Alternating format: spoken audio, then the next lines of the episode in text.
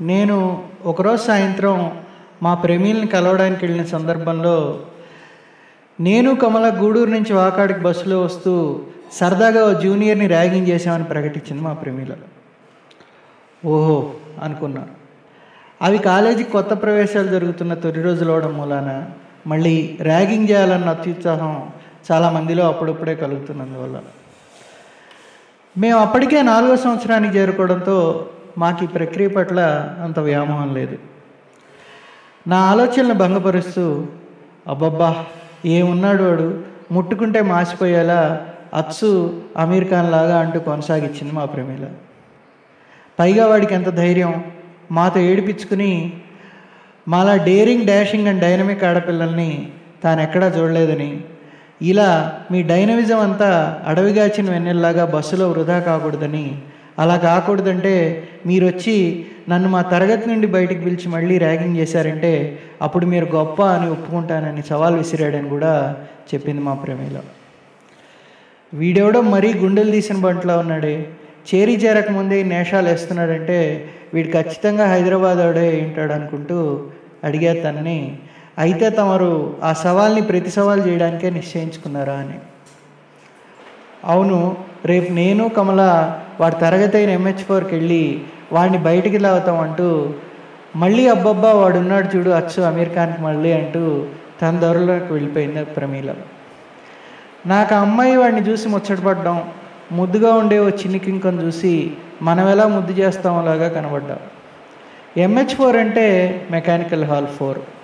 అది మా final year mechanical వాళ్ళ తరగతి గది. అంటే మా తరగతి. ఏమోలే క్లాస్ రూమ్స్ అప్పుడప్పుడు ఎక్స్చేంజ్ అవుతుంటాయని నాకు నేనే సర్ది చెప్పుకున్నాను కానీ నాకేదో తేడా కొడుతుంది ఎందుకంటే మా కాలేజీ మొదటి సంవత్సరం విద్యార్థులకు తరగతులు మరియు వసతి గృహాలు సీనియర్స్ ఉండే ప్రదేశాలకు కొంచెం దూరంలో ఉంటాయి. జూనియర్స్ని ర్యాగింగ్ నుంచి రక్షించడానికి.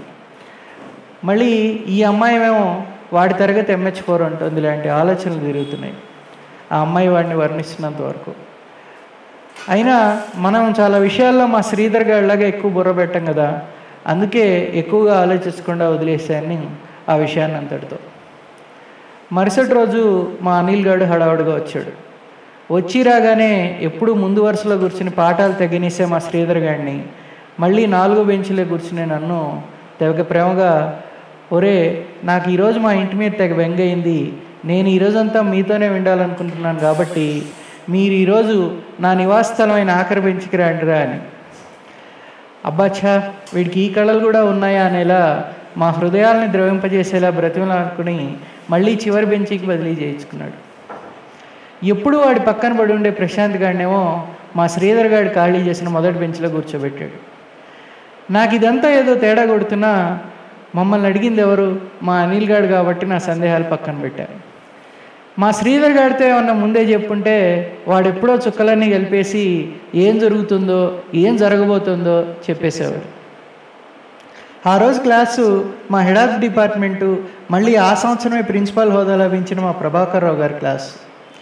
ఆయన ఎప్పట్లాగానే ఆయన మానాన్ని బోర్డు మీద బొమ్మను చెక్కి ఆ చెక్కటంలోని ఆయన ప్రావీణ్యానికి ఆయనే తన్మయులై ఆ శిల్పానికే పాఠం చెప్పుకుంటున్న వేళ ఆయనకు తపోభంగం కలిగిస్తూ తలుపు దగ్గర ఎవరో నిలబడి ఆయన్ని ఏదో అనుమతి అడిగారు.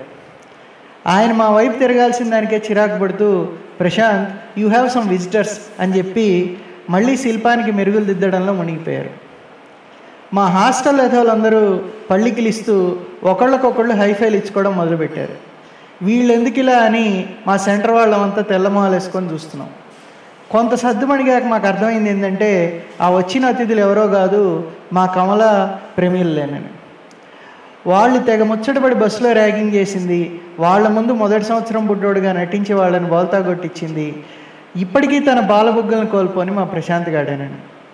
బస్సులో ర్యాగింగ్ అయ్యాక వాడు వెళ్ళి ఈ విషయం అంతా హాస్టల్లో చెప్పడంతో వాళ్ళంతా కలిసి నన్ను శ్రీధర్ గారిని వెనక్కి బెంచ్కి మార్చే పన్నాగం పన్నారు ఎందుకంటే శ్రీధర్ గారిని మొదటి బెంచ్లో చూస్తే ప్రశాంత్ గారిని పిలవడానికి వచ్చే అమ్మాయిలకు సందేహం ఎక్కడొస్తుందని.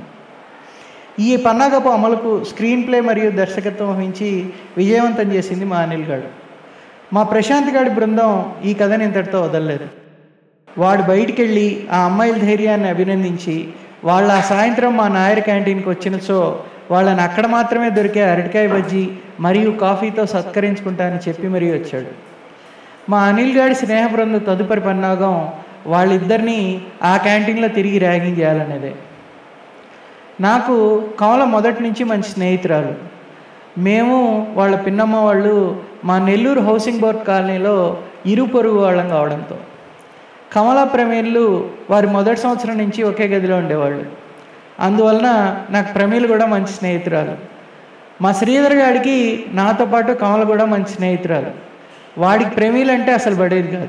ఎడ్డం అంటే తెడ్డమే వాళ్ళిద్దరు. అలా మా స్నేహితురాళ్ళని జరగబోయే అవమానాల నుండి కాపాడే బాధ్యత మాది అని తెగ ఆలోచించేసాం మేము ఎక్కడ ఇలా భావించి ఆ అమ్మాయిలు క్యాంటీన్కి రాకుండా చేస్తామేమోనని మా అనిల్గాడు మాకు మూడో నెంబర్ ప్రమాద గంటికని జారీ చేశాడు. మేము అలా చేసినచో జరగబోయే తదుపరి పరిణామాలకు వాడు బాధ్యుడు కాదని. పోరా నీకు ప్రశాంత్ గారి స్నేహితుడైతే నాకు వాళ్ళిద్దరూ స్నేహితులే అనుకొని మనసులో అనుకొని మధ్యాహ్నం భోజన విరామ సమయంలో వెళ్ళి చెప్పొచ్చా ఆ ఆడపిల్లకాయలకు? క్యాంటీన్కి వెళ్ళొద్దని. సరే సరే అని బుర్రూపారు వాళ్ళిద్దరు ఆ సాయంత్రం నాలుగున్నరకు మా తరగతులన్నీ ముగించుకొని వస్తున్న నాకు మా శ్రీధర్ గారికి కమలా ప్రమీల మా మెకానికల్ బ్లాక్ వైపున ఉన్న ఓపెన్ ఎయిర్ ఆడిటోరియంలో కూర్చొని కనబడ్డారు. నాయర్ క్యాంటీన్కి వెళ్ళడానికే నిశ్చయించుకుని. చెప్పొద్దు నాకు మా శ్రీధర్ గారికి చాలా ఆవేశం వచ్చేసింది. అక్కడికి వెళ్ళొద్దు వెళ్తే మీరు చాలా ఎంబ్రాస్ అవుతారని చెప్పినా కూడా వెళ్ళడానికే నిశ్చయించారంటే ఇక వాళ్ళ కర్మ అనుకొని అయినా ఊరుకొని ఉండలేక మా శ్రీధర్ గారు వాళ్ళి వాళ్ళని అక్కడి నుంచి దగ్గరుండి వాళ్ళ సైకిల్స్ ఎక్కించి వాళ్ళ రూమ్కి దరివేసి వచ్చేసాడు క్యాంటీన్కి వెళ్ళడం అనేది ఆలోచన ఏమొచ్చినా మొండిగా ముందుకెళ్ళే మా ప్రమేల తత్వం అని నాకు తెలుసు. ఇక ఈ ఘట్టం ఇంతటితో ముగిసిందని నేను మా శ్రీధర్ గారు ఊపిరి పీల్చుకొని మా రూమ్కి వెళ్ళిపోయాం. కానీ మా ప్రశాంత్ గాడు అనిల్ గాడు జగ్గు గాడు అరుణ్ గాడు కోటగాడు ఈ విషయాన్ని అంతటితో వదలలేదు. ఆ రోజు పొద్దుపోయాక అరుణ్ గాడి స్నేహితురాలైన రంగరంజన్ గదికి వీళ్ళిద్దరిని పిలిపించి మా వాడిని ర్యాగింగ్ చేసినందుకు బదులుగా వాళ్ళిద్దరిని ఏడిపించి మరీ బదులు తీర్చుకున్నారు. నాకు కొన్ని రోజులు మా అనిల్ గాడి మీద మనస్తాపం ఉండేది. వాడు వాడి స్నేహితుడి కోసం ఇంత నడిపించాడు. నాకు ఆ అమ్మాయిలు ఇద్దరు స్నేహితులేలని తెలిసి కూడా. కానీ కొన్ని రోజులు గడిచాక మా కమల్ చెప్పింది. మేమేదో ఎప్పుడూ ర్యాగింగ్ చేయలేదనే సరదాతో పొరబడి మా సీనియర్ని చేసాం దానికేదో వాళ్ళు బదులుగా మమ్మల్ని చేశారు. కొన్నాళ్ళ తర్వాత మేము పిచ్చి లైట్గా తీసుకొని నవ్వుకున్నాం. నువ్వు కూడా లైట్ తీసుకో బాబు అని. కొద్ది రోజులు అయ్యాక ప్రమీలు కూడా చెప్పింది.